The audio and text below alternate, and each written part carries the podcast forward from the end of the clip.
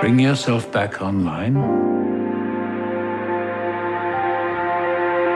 Remember. Welcome back to Freeze All Motor Functions, a Westworld podcast that doesn't sound like anything to me and doesn't take itself too seriously. Presented by Bolin Media, we are here today to break down and digest Season 4, Episode 5 of HBO's Westworld. I am your host, Jared Borislow, known to many as J-Bone, joined as always by Teddy Mudd himself, Mr. Ross Bolin. How's it going, Ross? J Bone.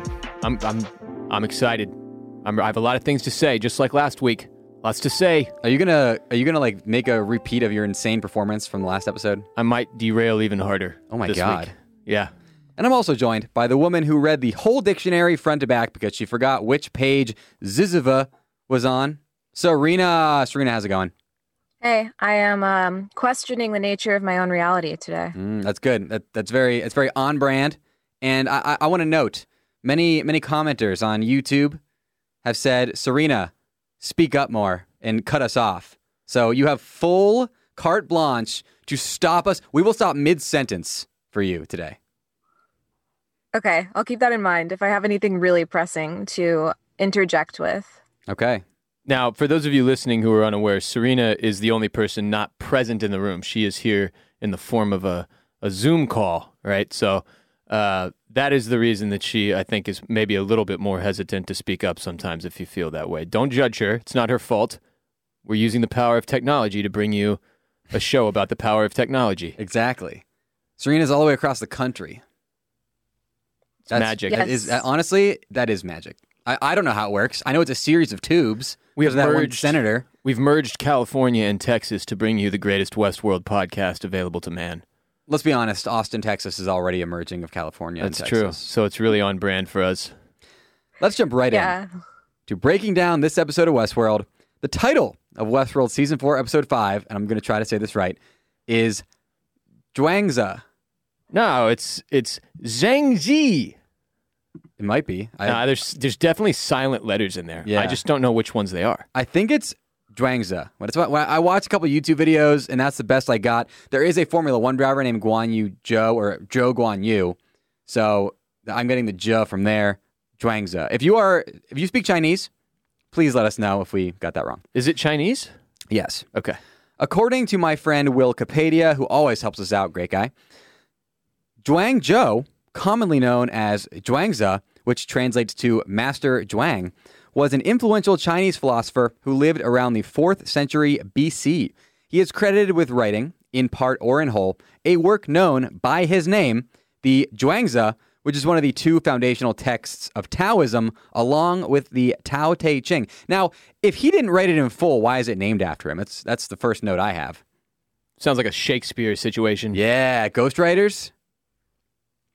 I f- fully believe Shakespeare wrote all his work, but Oh, we got a Shakespeare truther over here. I learned in a Family Guy episode that it was a bunch of monkeys on typewriters. It was because if you stick them in a room long enough, they will write the entire works of Shakespeare. And then they were cre- Shakespeare took the credit from the monkeys. You know? they? How many? How many monkeys do you think were in England in uh, 1300? I don't know when the fuck Shakespeare was around. That's probably wrong. 2000 1600s. 2,347 monkeys. You researched that? I looked it up. What are their names? Each one.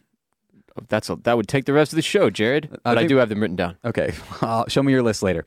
So the Zhuangzi consists of a large collection of anecdotes, allegories, parables, and fables, which are often humorous or irreverent. Its main themes are of spontaneity in action and of freedom from the human world and its conventions. We're certainly free from the human world this episode as we learn all about the fake human world that Charlores has created. You guys have any other thoughts on the connection there with the title? I don't know much about Taoism. I just noticed that when I talked to your friend Wikipedia, he told me that it was written during the warring period, which I thought was interesting because this is also a warring period. And I that was the main illusion I drew. I, I didn't dive into the themes as deeply as you did. Do they spend like what you know, few days writing each episode, and then two and a half weeks coming up with the depth in the title? Like they they usually have a title that is. I mean, if you didn't use Wikipedia, if you didn't know him personally, if you weren't fortunate enough, like we are, He's going to stand up in my wedding. then you'd just be clueless every week. You'd have no idea. You know, Well, that's why this podcast exists. Okay. just to unravel the mystery of the titles. Yeah. A fun fact about titles of episodes is that along uh, a lot of the times they actually go unnamed during a lot of the writing process, and then or they'll either get named later or their names will change as the themes of the episode are developing, which I didn't know Oh. until I was inside. This is why we have a TV insider here. If you don't know this, Serena works in the TV industry. That's how you get the inside information. I'm inside of you. But um, but um, bump. As far as the episode description goes, it is quote, God is bored. Mm. And it's literally a quote from Charlores during the very humorous human training scene, which she uses as a segue into her monologue about gods possibly interacting with their subjects, not to test them like the humans think, but just because they are bored. And Charlores, as we find out, is bored, but she also apparently hates the human theme park that she's created. This was a revelation to me. I assumed Charlores loved her creation and it was like her life's work. Yeah, this is obviously the the episode drew a lot of really really cool um, religious Parallels. religious parallels, Yeah. right? Where you uh, it was a surprise to find out that Charlotte Hale despises the situation she's created. She's already sick of it. The amount of work that went into this, as the Man in Black uh, eloquently puts it at the beginning of the episode, just for her to be bored already is is kind of shocking, but it's also, I mean, it's just a very dark look at what uh, what some people see as as our world's relationship with a god, right? So that was definitely it was deep. The human chair was hilarious. Yeah. Apparently they've been Chair. trying they've been trying to pull off the human chair, or they were trying to do it as a uh, a host chair actually in season one, and then apparently Lisa Joy has been adamant about turning people into a chair at some point, and she finally pulled that off here in season See, four. Pee Wee Herman was miles ahead of his time with Cher- with Chairry. Wasn't his name Chairry the chair? This reminded me of fraternity hazing. Yeah. It was very similar. Serena, any thoughts On which part? on Charlores's uh, hatred of the human theme park? I so I wondered, and maybe you guys have takes on this. Do we think she hates it because it reminds her of her own imprisonment, or does she hate it because of this thing she said later where it was supposed to be a stopgap and now we can't wean them off of it, and that irritates her because it's a hindrance to her desired progress? I think it's both of those things, right? It's a comb. It's like it's it's the worst of both worlds there for her because it is a reminder of the prison that she was created in, and also to have accomplished what she has and still be unfulfilled in it has to be an absolutely terrible feeling. Plus, she's extremely disappointed in her kind, the other gods, as she would probably describe them, uh, such as the Man in Black that she created because of their lack of progress, their inability to go from what she gave them to the next step, which is also a thing that you could imagine if you were God looking down at this planet, you would feel, right? As we just make it worse and worse, Yeah. day by day by day, as the humans do. So that was all very just, it was just interesting to think about things from that angle of like uh, how a creator would go on to despise their own creation. That's a very common theme throughout literature and history and, and movies and TV shows as well. Just not really something we'd broached in Westworld and, and now we have, and it's it's getting darker for sure. Oh yeah.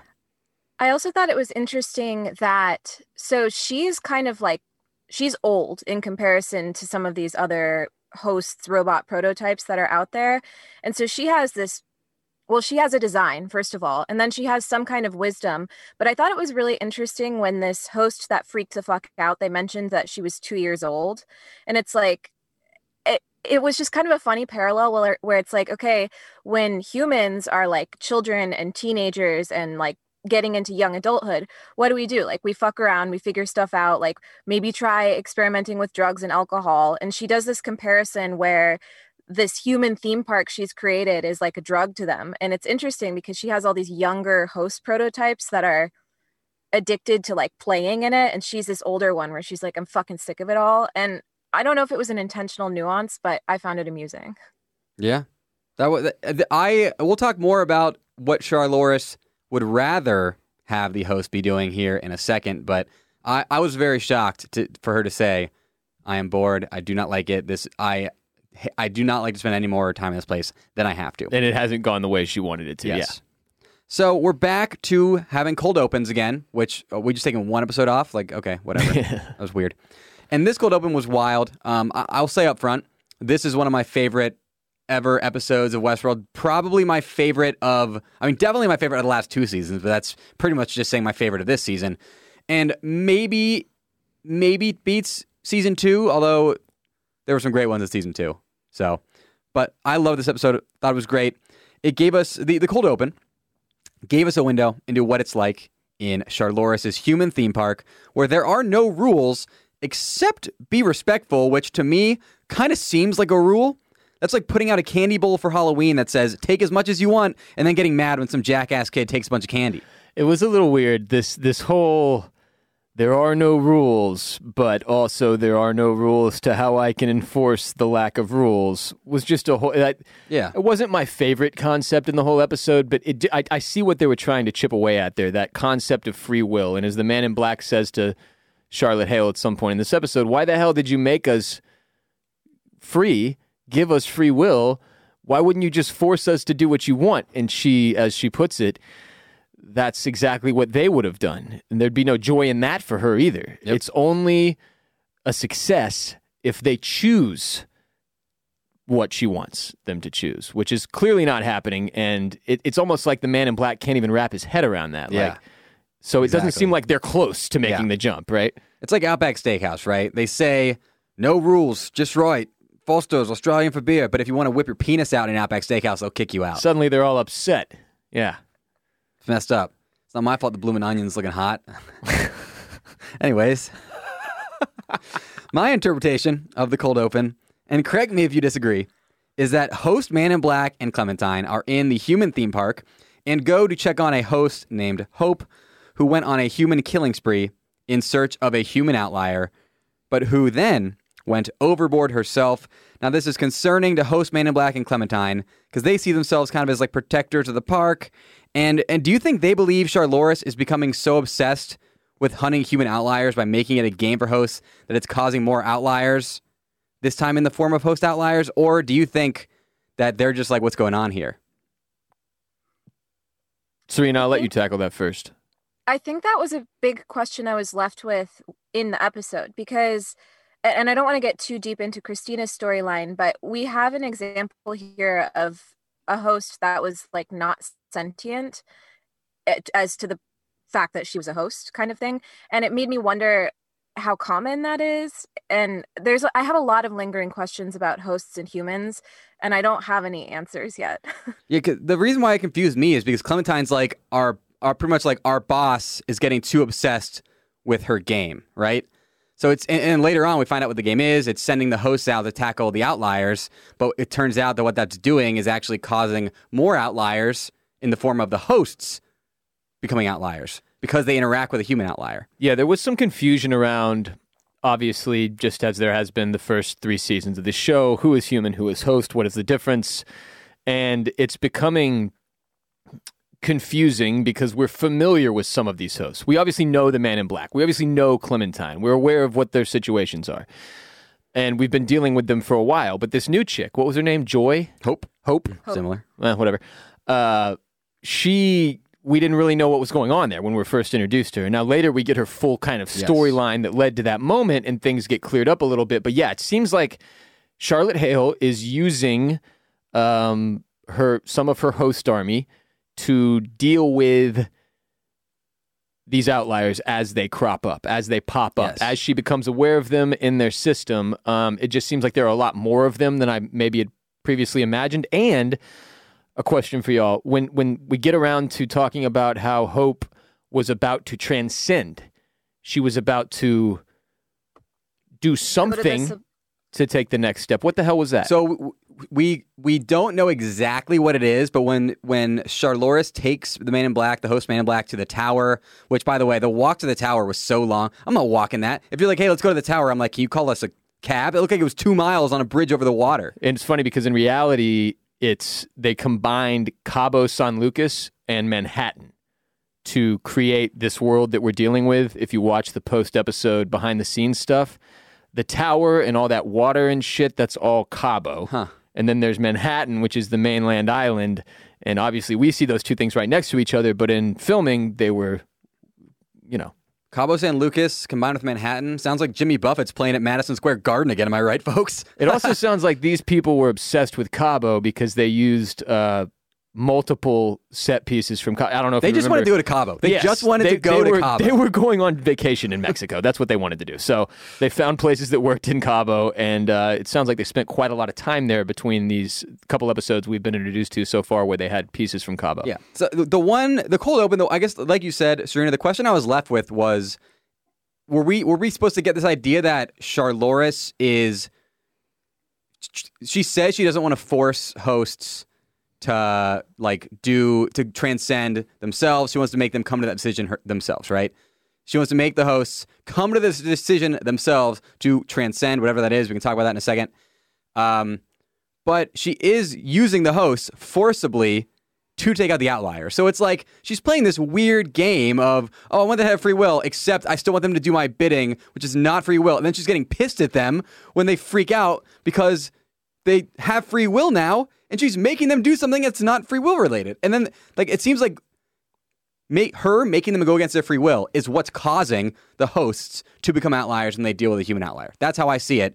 And so I think that's why at the end of the episode, the host Man in Black talks to the real Man in Black and is having this whole dilemma like, what the fuck am I? Like, I, I kind of have free will. I can do what I want, but like, also, Charlores tells me what to do. What the fuck? My read on that was that it's not necess- it's not that she's sending the hosts to go do this thing that's jacking them up. It's that when they interact with a human being who has I'll say transcended and become able to see the tower and is aware of the world that they're living in, the sheer humanity within that person that they that they interact with is what then poisons them because they're it's pure compassion. It's pure emotion. It's it's what makes human beings beautiful.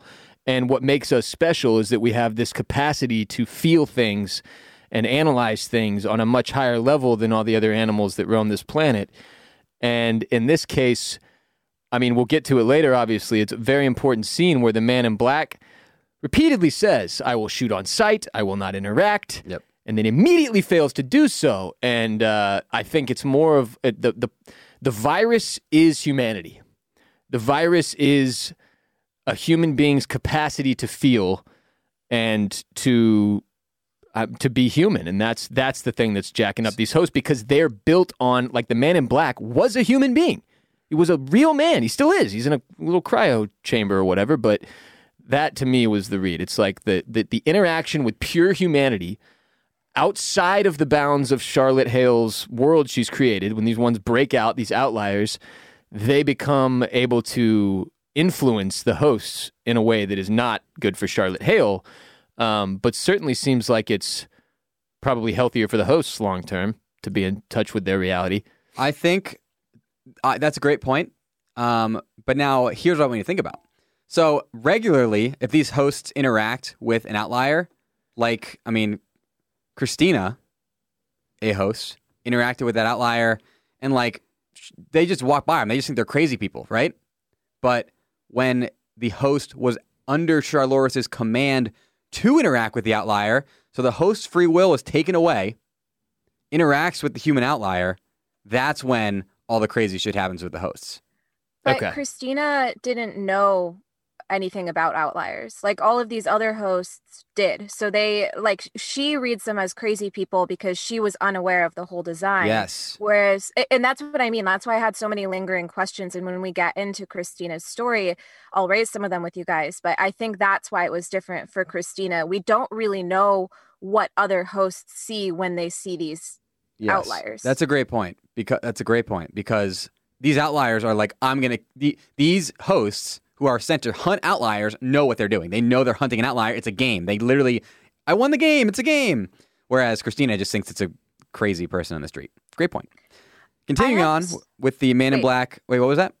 Sorry, can I say one thing about the cold open? I told you you can Um, interrupt whenever the frick you want, Serena. Um, I was left with a lot of questions from the cold open, but I wanted to point out that we did get one answered, which is that moment in I think it was the premiere where those people walk by Christina and they say, "I can't believe this is your first time here." We now finally know what that means. I know. I thought it was a red herring for a long time. Can you explain? Um, because this is the human theme park that the hosts go to to play with humans, like fuck them, whatever it is that they're doing with them, control Fuck them, suck them, all that. So my question, Yeah. where, okay, but where else do they go? Because my I was under the impression that this whole world is the theme park now, right? So is, what is it that they leave and there's like a fucking host bar they hang out at, and then they come back to the theme park or something? Uh, so that's a don't- question I don't know the answer to yet. I was assuming it was just New York City that was the theme park, but Serena, do you have a thought on that? I had the same take, which is that it's just the city, but we don't know what else is outside there. We know there's at least something. I think transcending is going to the sublime, to be honest, but it could be going somewhere else. I mean, we we just don't know. We know that New York City is built on this image of the maze, and that's about it. This is the one thing that I think they're still struggling with a little bit as a writing team is, and I've touched on it before, but it's easy to grasp. Okay, this whole area we see is under Charlotte Hale's control. This is clearly like a New York City, Manhattan type of situation. But then what becomes difficult is like, well, if it's just this area, wouldn't the rest of the country be like, hey, we should probably do something about that robot run Manhattan area? Things are going really haywire over there. Who the fuck happens when somebody goes So- on vacation to New York City and they get off the plane and they're like, what the fuck? They did address this. They said that there obviously there's desert, which is where the rebellion lives, and they said that they're the only free humans left. So we're to believe that Everything else has been wiped out. yeah, all there are no free humans left. All the humans that are alive are under the control of Charlores. but, Uh, maybe or they're there's other- outliers. or they're outliers. Could be in, in another park. I that part is kind of unclear to me. It doesn't seem They seem need to shrink it down. Yeah. They need to be specific with it. I wish they would just tell us that because that's a very, I think that's a poignant explanation. It's just that they haven't really given us that, and it seems like when you, if you watch the, this is one negative to watching the uh, behind the scenes after the episode thing. They kind of keep making it more confusing with things they say. Where I'm like, wait, okay, so goddamn, what about the rest of the world? What about the other countries? Is there, is everything gone? Was there a nuclear apocalypse and every fucking thing has been wiped? Is everything cake? They did surgery on a grape. That's true. You guys hear about this? I did. I did. Uh, okay. So to talk more about transcending, uh, which we brought up earlier. So you have they walk to the tower, and we get that Charlores' idea is she's pissed that the hosts, like the humans, are indulging in this theme park. She wants them to be something greater, right? Like she's like, oh, we could have been. Well, actually, she has she had an exact quote, which I think was very poignant. Her reason, Charlores is for for transcension, is pretty much the Switchfoot song "Meant to Live." She says, "We are capable of so much more. Beauty, the pursuit of ultimate truth." I kind of forced the ending there, but but yeah. So she thinks that the, that the hosts are capable of so much more than just sucking and fucking in this human theme park, and she wants them to transcend. Now, Hope was a two year old host who they said was going to transcend the following week. My kind of crackpot theory is that they that Charlores brings hosts into the world and drops them into the human theme park and waits for them to come to the decision themselves to quote unquote transcend, which I think means it's similar. Move to- on from this. I think let's move on from this. I think it is similar to the Sublime, but not the Sublime because obviously she's still looking for the Sublime, and it's in the that data center. Uh, so she- she's like made, sub, made what's it like? This is like the the the Pepsi to Sublime's Coke. She just, Yeah. she just they're just getting sent to like off-brand Sublime, which Yeah. off-brand Sublime some would say that's Pepper. that's a good fucking joke. That's a, that's a really fucking good joke. I just thought of off the top of my head. It will be interesting to see if we get more information. I mean, I'm assuming they need to clarify more on transcending exactly what that entails because it, I mean, it does seem like it's a graduation of sorts, right? To the next. Well, we know it's a surgery. They because he she said I'm scheduled for my operation next week. and we see them do the surgery. They like took the control unit out of the head and put it in that thing that looked kind of like a, a droid, but wasn't a droid. It look it looked like some shit you'd see in like a Tesla like show place. Yeah, it seems like this is the the next stage of what we will find out is what exactly is transcendence. What exactly is she doing with these hosts that that that find the free will in them and decide they want to move forward, and that this fucking and sucking and murdering is not all there is. Yes. So what we learn from the whole interaction Charlores has with the Man in Black when she's all pissed at him is that the what look like to be crazy homeless guys that we've seen are actually outliers who the tone has stopped working on, and that hosts are sent to eliminate them. But elimination of the outliers by the hosts infects the hosts sometimes, and it's happened 38 times where a host was sent to kill an outlier and then the host killed themselves. Now Charlores is like humans are only human, so it's it's normal that, that we would have outliers, like whatever. But we should never be having hosts that are killing themselves. That's against their code. So many parallels here to season one. Yeah, and that's also where my theory about the humanity sort of being the virus comes in because it's like if you were exposed to pure humanity, like pure unfiltered emotion as a host, you would see that you will never have that. That you have You'll never get this. You'll, never, get, this. Yeah, it's it's a it's a Borat situation, and then the, the only move that from there is if your if your existence is is futile, is meaningless, why go on? That's that was my only real read on the whole hosts blowing their heads off after interacting with outliers thing, um, which gets all the more interesting later in the episode. Again, when we get to that Man in Black scene, I'm gonna pick it apart. Serena, any thoughts there?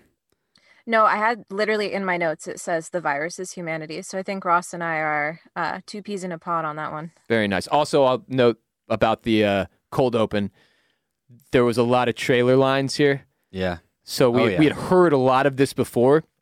And usually when we get to those parts of a show, not just Westworld, where I'm like, oh, here we go, the fucking trailer spiel, I'm a little annoyed because I've already heard it.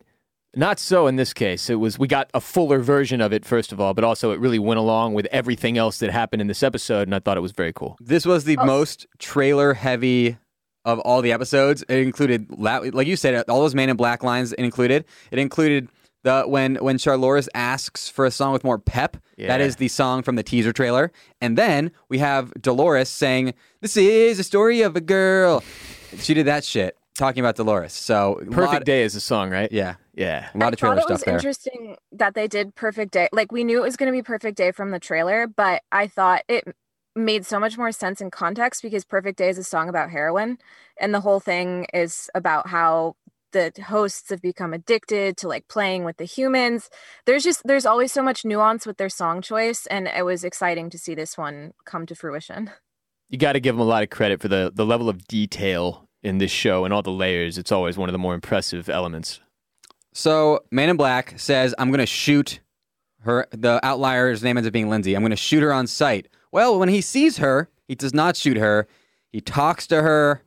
Uh, then is like, "Oh fuck, I'm I'm I'm under the spell. I'm Go- doing the thing. I'm doing the thing." Gets ready to shoot her, and then Jay comes in, kills her. Or I mean, doesn't kill him because he can't die. Shoots Shoots him, him. stuns him. Doesn't throw his gun off the building for some unknown reason. Don't know why. Didn't do that. He's only going to be out for a few seconds. Let's roll. Yeah. So, and then uh, we see that from there, he goes to the real Man in Black because he, he wants to know if he's been infected. He wants to know what he is. He's questioning the nature of his reality, as the Man in Black points out. Uh, which, by the way, I know Ross is about to tear this apart. Um, the door is now open because of the way that the Man in Black's scene just ended in this episode. Uh, for the Man in Black that we see in the future to be the real Man in Black. Doors open. I'm just saying. A lot of possibilities moving forward with the Man in Black, and I thought the scene where uh, human Man in Black interacts with host Man in Black, which are labeled appropriately in the subtitles, hilariously, it says human Man in Black, um, was among the best I've ever seen on this show because it added just such a level of of confusion between these two characters where he's like, Have I been infected? Is this fucking virus in me? And and human man in black is like, What? like what what virus? And as the host man in black explains it to him, you can see how much enjoyment human man in black is getting out of this because it's almost like he kind of knows. Whatever it is that we don't yet understand about the virus, it seems like he really has some idea of what's maybe going on there. Um, my first thought as all that was unfolding, and really from the moment the man in black walked up onto that roof, makes eye contact with Lindsay, and does not immediately start mowing her down, I was like, oh my God, he's going to break good. He's going to break good. He's going to be the hero this season. I think he is going to be a good guy in the end because whatever the virus is, Um, obviously, it didn't impact him in a way that would cause him to commit suicide yet. I don't know if that's because there is a human version of him that exists that he's able to interact with, like a therapist or what. But that moment for me, where I mean, that combined with with the Man in Black beginning of the episode when he sits down with those two hosts, I'm sorry, those two humans that are fucking brainwashed, um, part of the game to just enjoy conversation with them. He says uh, some things about privilege that were really, really interesting. That like it was the first time I found myself liking him as a character since season one. First time since season one that I was like, damn, Man in Black is mad interesting because he has what what I would call the healthiest possible view of privilege, which is that if you can acknowledge that it exists, then you can then you can handle yourself appropriately. If you're unable to do that, you're in a really fucked up version of the world that isn't reality. And that all ties into real the real world too. That's the way I see it in the real world. And for him to hit those lines and then not be able to pull the trigger on sight, interact with Lindsay, walk away freaked out, go and visit his human version of himself, having a total meltdown about whether or not he's been infected. That took me immediately to man, this dude's going to break out of this. He's going to be at some point Post Man in Black, you're saying? I am both. It is likely host Man in Black who frees human Man in Black, in my opinion. I could see that. And and I'm not saying we definitely get human Man in Black out of his cryo chamber, but it would be really fucking crazy to have that dude stuck in there and not have him get out at some point. Yeah. So I could see that being the way it goes down the line. That the host Man in Black has been infected with the virus of humanity now. He also has a human version of himself to interact with. Somehow those things come together, and we end up with both of them being out and against Charlotte Hale. I also think, and I'm a, I'm so with you on all of this. I think a part of the reason that it's Charlotte and or Charlores and Man in Black too is because they are directly based off of a specific human's consciousness. Yes. Whereas a lot of the rest of these hosts are just fully manufactured, right? And one thing we saw with Charlores in the past in season three that came back in this season is this fighting of um your nature and your programming. So we see that Charlotte's picking at her skin again, which is what she did last season when her internal Oh, that's Dolores versus Charlotte Hale was at war with itself. And I think we're starting to see a little bit of that now. And and uh, sorry, this is a bit of a tangent, but one thing that um we noticed last season is that these little bits of of the human consciousness you're based on remain when you turn it into a host.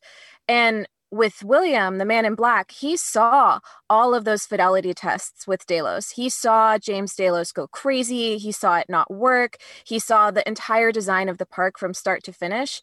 So he's in a little bit more of like, he's just in a different position. A much more educated think that- position. Say that again. A much more educated position than than anybody else we're aware of, for sure.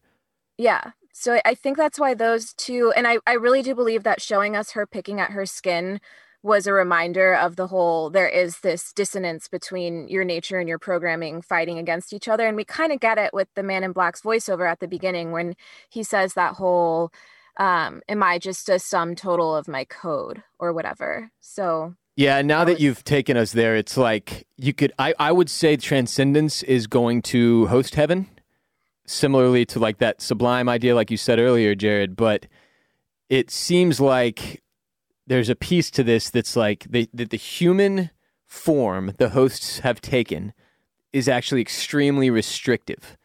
And that in, in Charlotte Hale's case, she almost wants to tear herself out of that, right? She's, I mean, I've been staring at her arm for five episodes now, going, what the fuck's wrong with your arm? Because, like most of our audience, I have no fucking clue what happened in season three, unlike you, Serena. Remember the And I- fiery car crash with the rocket? None of it. They they bring up the arm scratching thing in the post episode uh, behind the scenes, and I was like, nope, don't remember that at all. But glad we're getting a look into it now, and that's why her arm is all scarred up because she's been picking at this thing for God knows how long. And to see her, obviously, there's a multiple layered, you know, sort of uh, uh, imagery to it where she's she's clearly dealing with some level of anxiety and worry over what's happening to this world she's created. She's also extremely bored and unhappy with the world she's created. And then on top of that, I think she probably doesn't want to be in that body at all. She herself probably desires some degree of transcendence, whatever that may entail. So, just it's, I mean, we went the first four episodes seeing Charlotte Hale seemingly completely in control, right? Has this whole shit locked down. And then now in just one episode, the, the wheels are coming off. And that to me is what makes me agree with Jared that this is one of the best episodes of the show ever. I did not anticipate episode five being as important as it was. I did not think they would go focus on the full Christina story and give us as much as they did, which we'll get into in a second. But that made it really, really high stakes and intense the entire time through from start to finish. There wasn't a single moment, as Jared and I talked about off mic before we started recording, that I was like uninterested, that I was lost. Yeah, and and all of this, and this is a great episode. All this happened without Bernard, without Caleb, without Maeve. Which is all the more impressive and really might say something about those storylines. This episode of Freeze All Motor Functions is brought to you by the amazing folks at Felix Gray Glasses. The good folks at Felix Gray create effective, research backed products to improve humans' relationships with technology, making them a perfect sponsor for a Westworld podcast. It all started five years ago when Felix Gray set out to create eyewear that would make it easier and more comfortable for humans to stare at screens. Why? Because whether you like it or not, we all live in a digital world now, and living in a digital world means we are forced to look at screens, screens, and more screens all day, every day. I got 15 screens looking at me right now in the studio. It's crazy. And the thing about all these screens is that they are wreaking havoc on our eyeballs and brains and causing things like eye strain, headaches, and blurry vision.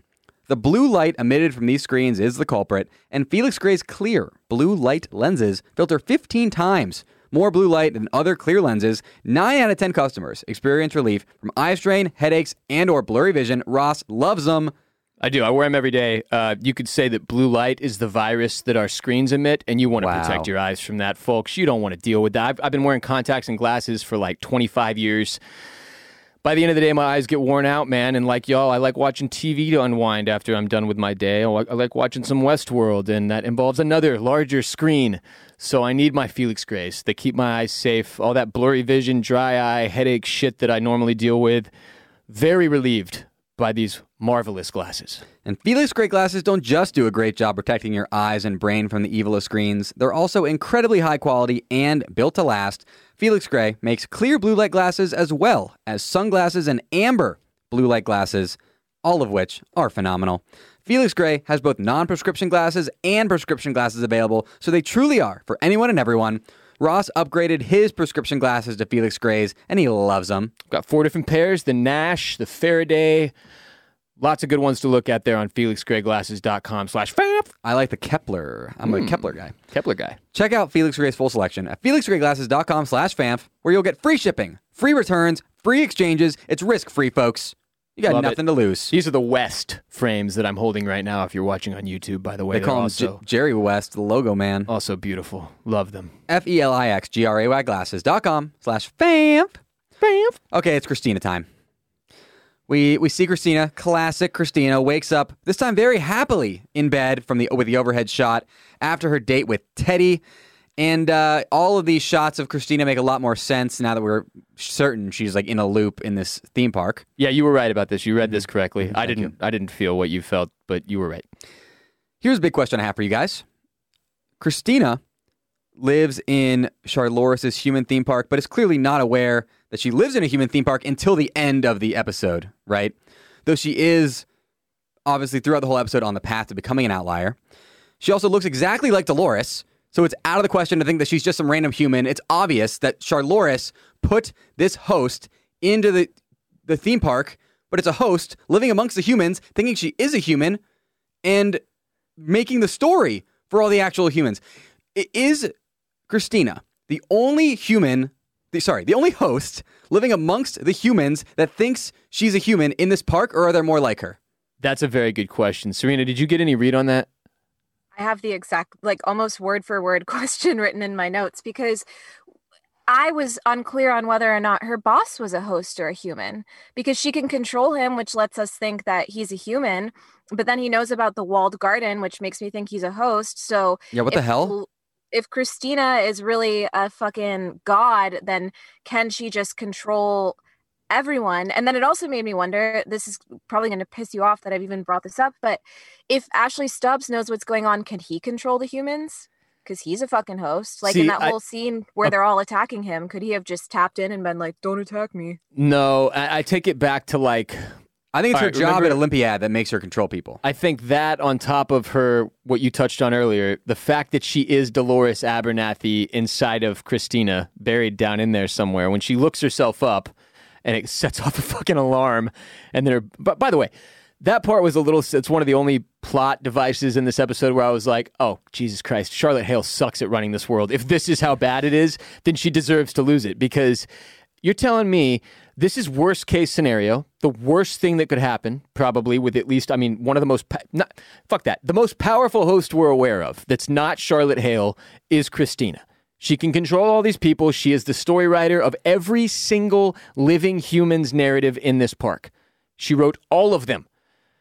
So if she goes and looks up Dolores Abernathy and it trips an alarm, how in the hell is it only this random fuckhead who shows up to deal with that and he like immediately is able to be controlled by her but it brings me back to bernard digging up maeve maeve isn't a weapon unless her being able to control everyone is special so i think it's just christina and maeve outside of charlotte hale who have this ability to au- to, to tell the humans and hosts what they can't to freeze all motor functions. The Man right? in Black did it though. The Man in- when he was chasing all the rebels, he made, he made the tone go off, and all they them, they all turned around and looked at them. Remember?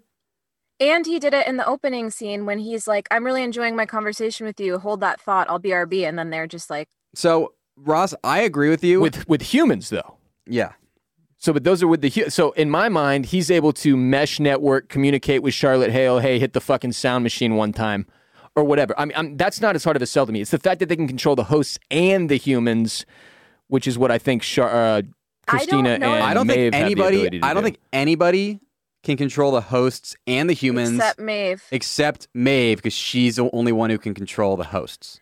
But okay, so then was Christina's boss a host or a human? well that's what we don't understand that yet because because it, it would they would so they they lead us to believe that he's a human because of this one scene where teddy calls and teddy says tell him something personal came up and to me there's no way teddy would have known exactly what to say to control him if it were not a human because the hosts are are the ones running the Oh, shit you guys now. are gonna freaking love my crackpot theory. By the way, it has to do with. Oh man, I'm I'm gonna holster it. Okay, But it has what you just said would play into it. I think I, I'm. I still have a lot of confusion around that guy, around her boss, just because I don't know if it would make sense for Charlotte Hale to leave just a regular ass human in charge of this Yeah. whole operation, and then the fact that he says what he says to her about the uh, wall, The walled garden. his his knowledge of the walled garden was weird and confusing, and I think if you sort of chalk it up to him revealing information almost accidentally because he's dealing with an outlier now.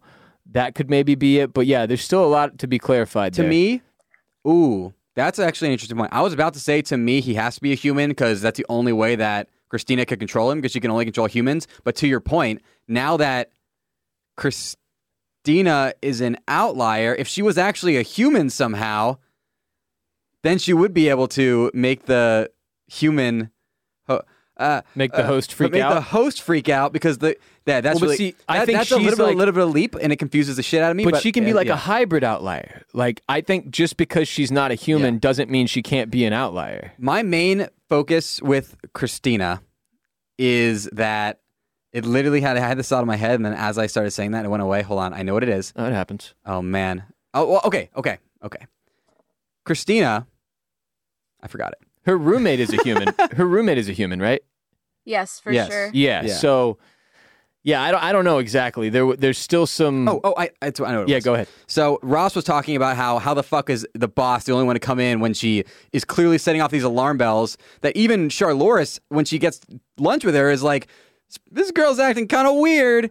Like I don't understand how if in fact Charlores created Christina for whatever nefarious purpose she has, I still think crackpot theory that Charlores created Christina to try to make her turn into Dolores so she could go into her brain and, and the, the codes that she's looking for is still in Dolores' brain. I think the code, the sublime data, the, the whatever, exists in two places in that Hoover Dam thing, which they can never find because they, they don't know the code or whatever, and in Dolores' brain. And I think Charlores thinks she can turn Christina into Dolores and then extract the data from her. What is the point of her of of Charlotte Hale's quest for the sublime data? I think it's for the transcension.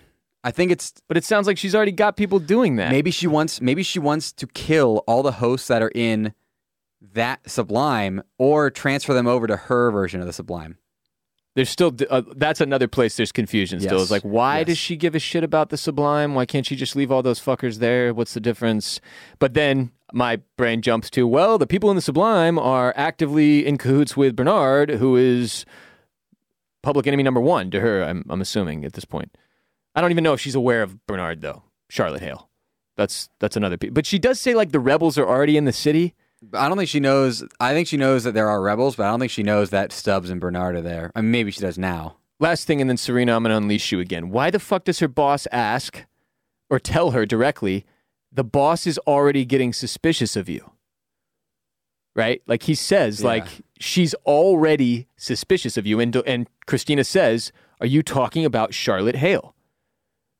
Yeah, that part's really confusing. How would he have that information if he's just a regular ass human or whatever? Or is there like, I, I, I just He don't could know. be a he could be like a handler, right? yeah, that specific purpose is to deal with this whole situation. I, I just don't know why he would give her info. Yeah, that that Serena, any thoughts there? Confuses the crap out of me. I have, I just have more questions, and I was hoping you guys had answers to them. And my question is why? Like at the end of the episode, Teddy says to Christina, You're the one who put yourself in this position to write all of these stories, and like you did it, you did this.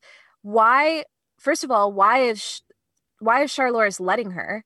And second of all, like, wh- if the if the answer is because I'm I'm I'm pretty in on your crackpot theory that there's something in her head that she wants to get access to, but why not just keep her in like a little like prison? Why let her roam the world and be a story writer? Like it seems like a lot of risks to take with someone who could really fuck up your whole plan. And my read, my read was to to answer that one first was that it's like again we're dealing with Charlotte Hale, aka Charlores, right? And then we've got Christina, who is a version of Dolores or something, right? They're from the same beginning, like the they're pieces of the same person almost. Like maybe they can't exist one without the other. Maybe she wanted this other piece of her to have some degree of comfort or a job or a purpose in this world she created or something. I'm less on board with like if she can somehow manipulate her into doing X amount of things, she'll unlock information inside of her mind. And back to more back to where I was with like after episode one or two, where I was saying it seems like maybe Charlotte Hale needed a way to occupy, control, keep busy this other piece of her that is inside of Christina. And and there's a connection there somewhere, but that's the only thing I can really imagine. Yeah, we'll, we'll definitely find out more of that, about that soon. What was your other questions? Well, I also just wanted to did anyone did anyone have issues with how badly she held it together in her little lunch with Charlotte? You're like Teddy was like, "Hey, like be careful, don't let on, like don't, you know, anyone could be anyone." And then she goes to lunch and she's asking the most suspicious that anyone has ever mm, acted in Yeah. their entire life. She's like, "I don't want to tell you his name. It might jinx it." If my friend said that to me, I'd be like, "What the fuck drugs are you on? Like what's going on?" Yeah, who's the serial killer you're dating that you don't want to tell me about? So, when Christina meets up with Teddy, he tests her to see if she can see the tower, and she can't. And I'm talking about this is right after he, you know, Teddy's like, "Give your boss an excuse." He knew Right. she was talking to the boss. She goes meets up with Teddy. So they don't know each other that well yet. None of Yeah. the other information has been shared. And by the way, is there's nothing there? The new it doesn't look like anything to me. Kind of seems like it. Might be. So then, by the way, uh, Christina thinks that Teddy is a stalker like Peter, and she's like, "Great, another stalker." Blah. Uh, and then she turns around to leave, and Teddy gets her attention by being like, "Hey, there's some fucked up shit going on, girl." Teddy makes Christina realize that in this world, she's a god and can change people's outcomes, can change the whole story, and uh, that's that's pretty wild. Now, here's time for the crackpot theory. Okay, J Bone's crackpot theory. Teddy is actually Bernard because when Christina asks, What if I make a mistake? Teddy assuredly says, You won't. And I think that's because he is Bernard and knows the future due to his time in the Sublime simulation. And I think that's also why when Christina was talking to her boss, he's like, Say that it's a personal thing. And then that excuse works because he knew that that would I don't know. We also know. I didn't think the excuse worked though. He ends up asking her about it later. He's like, "What was that fucking personal thing?" He was like super suspicious and shit. still worked though. Still got her to meet up with Teddy. We know that, like Teddy and Dolores, Bernard also has a very close relationship with Dolores. So I think this crackpot theory is confirmed already.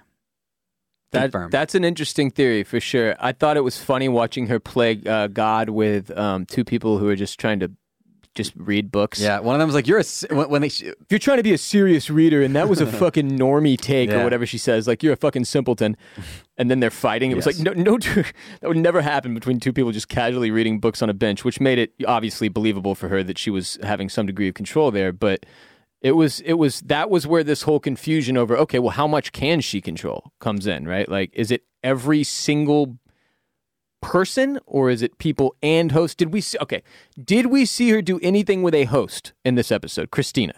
no, she cannot control hosts. Okay. So well, unless her boss is a host. yeah. Now, uh, which we cannot talk about that anymore. Can she just yell stop and people stop? yeah, I think so. Doesn't even have to say freeze all motor functions. Well, they're not hosts. Motor functions are things that hosts.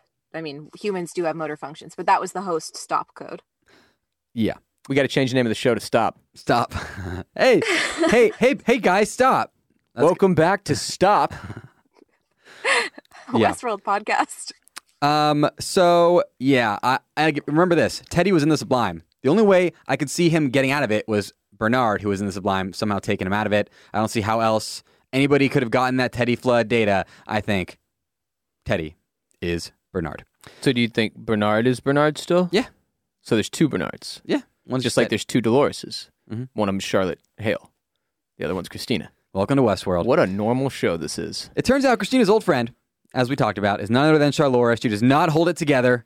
I think Charlores is just keeping tabs on Christina, who she put in charge of literally writing all of the humans' stories, which, I, it, It's a piece of her. I think Yeah. she knew she had the capacity to do it, right? Like, okay, well, my fucking little consciousness over here stuck in this Christina chick has the ability to write stories. I'll just have her do that job.